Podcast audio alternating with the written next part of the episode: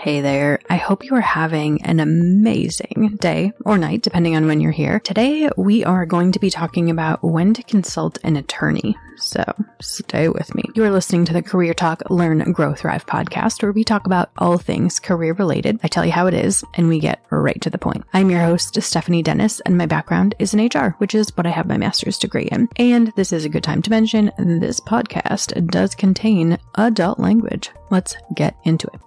So when to consult an attorney. This isn't like the funnest topic ever, but there are situations where people and or companies need to be held accountable. I am not a litigious person. I'm not the first one to say, get a lawyer, get an attorney, sue. I'm like, it's just not who I am. I'm not saying people who are like that, it's a bad thing. It's just, it's, you know, everybody's different from that perspective. What I am saying is there's definitely times where you probably should. So let's dive in, because you know the hard truth is sometimes companies do like hella shady shit. It's like super illegal, so you know there's that. So when a company crosses a line, potentially breaks the law, how do we know when it's time to consult an attorney? So let's talk about some things you can ask yourself to determine maybe if you're at that point. So number one, were any laws broken? Pretty straightforward. Now the kicker, you may not always know if there were any laws broken. It's definitely something you can research. For the most part, Part, you can find pretty much all of that information online, right? Whether it's legal resources or just a general, let's be honest, Google search, right? But there's some of the basics that a lot of people know, right? So ask yourself, were there any laws broken? Or if you're not sure, just Google it. Number two, ask yourself, what evidence do you have? The shitty truth is we can know for damn sure a company did something wrong. And if we can't prove it, there isn't going to be a lawsuit. I've had a lot of different experiences from this perspective. People who are very close to me who've experienced really terrible things in the workplace, and some have even gotten sick as direct negligence of a large organization. And unfortunately, if there's no direct proof of that, right, like the correlation of the terrible things the company did and the negligence and the health, or if a medical professional or a third party isn't going to stand up in court and testify to said evidence, kind of out of luck. So look for evidence, documentation, testimony, things like that.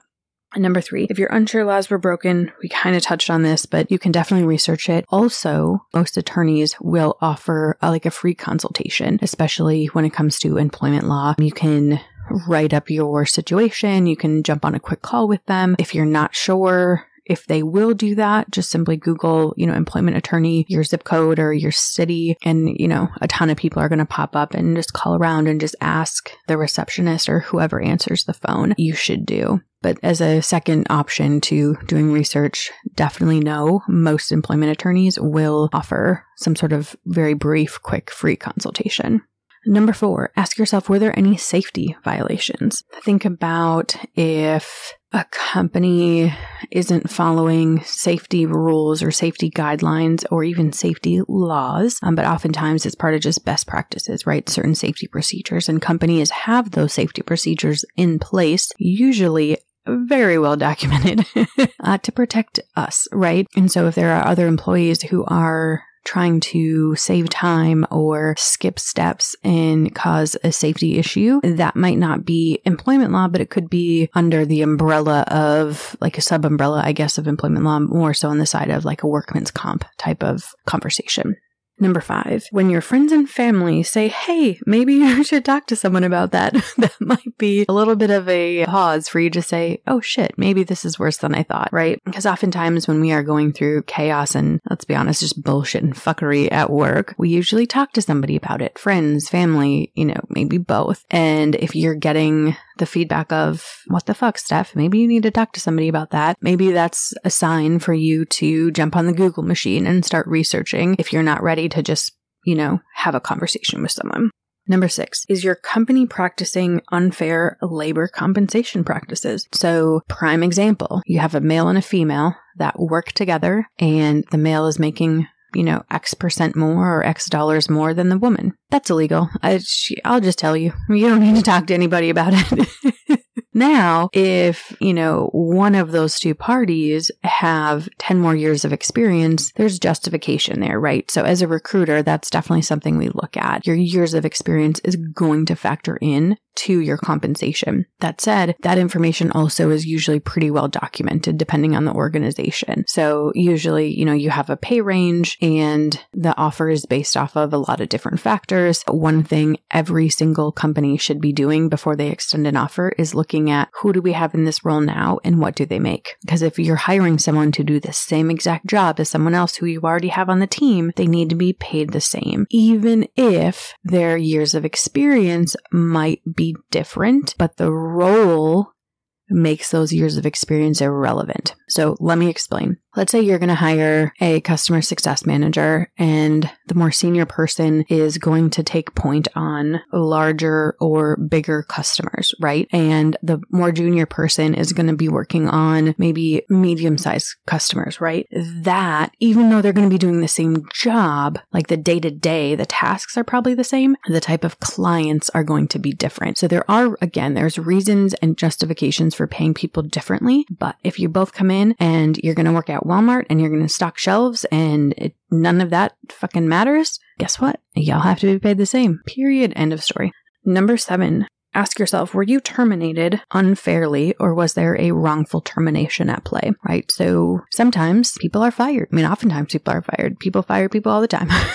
It is what it is. Sometimes it's justified and sometimes it is not. Sometimes there, I mean, you hear about it all the time, wrongful termination suits. Let's say you report something shady, illegal, you know, fucking weird, whatever it might be, right? And two weeks later, you're top performer, but you're being fired.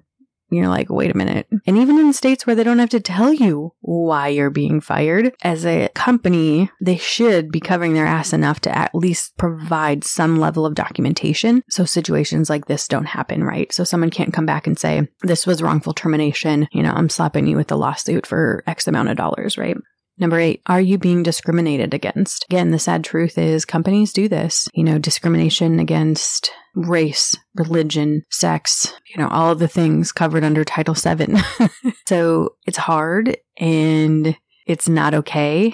And it happens. So if you are part of a protected class, right? So again, class meaning Title seven, Google that. There could be a reason for pause. Now, if you are an underperforming employee who can't hit their numbers and aren't doing their job well, and you happen to be part of a group that is covered under Title seven, it doesn't matter. Your performance is garbage, right? So like, again, this episode, I'm not a litigious person. I'm not a person to say, sue them, fuck them. Like, I'm not that person. I'm also big on accountability. So if you're not doing what you're supposed to be doing and you're let go, it is what it is. Own it and do better, right? If you are crushing it and out of nowhere you're let go because someone found out that you were gay, that's a very different conversation. Number nine, did whatever happened cause a loss of income, right? So going back to number eight, you are top performer. Someone found out you were gay. Now you're fired. You lost your income. So usually there are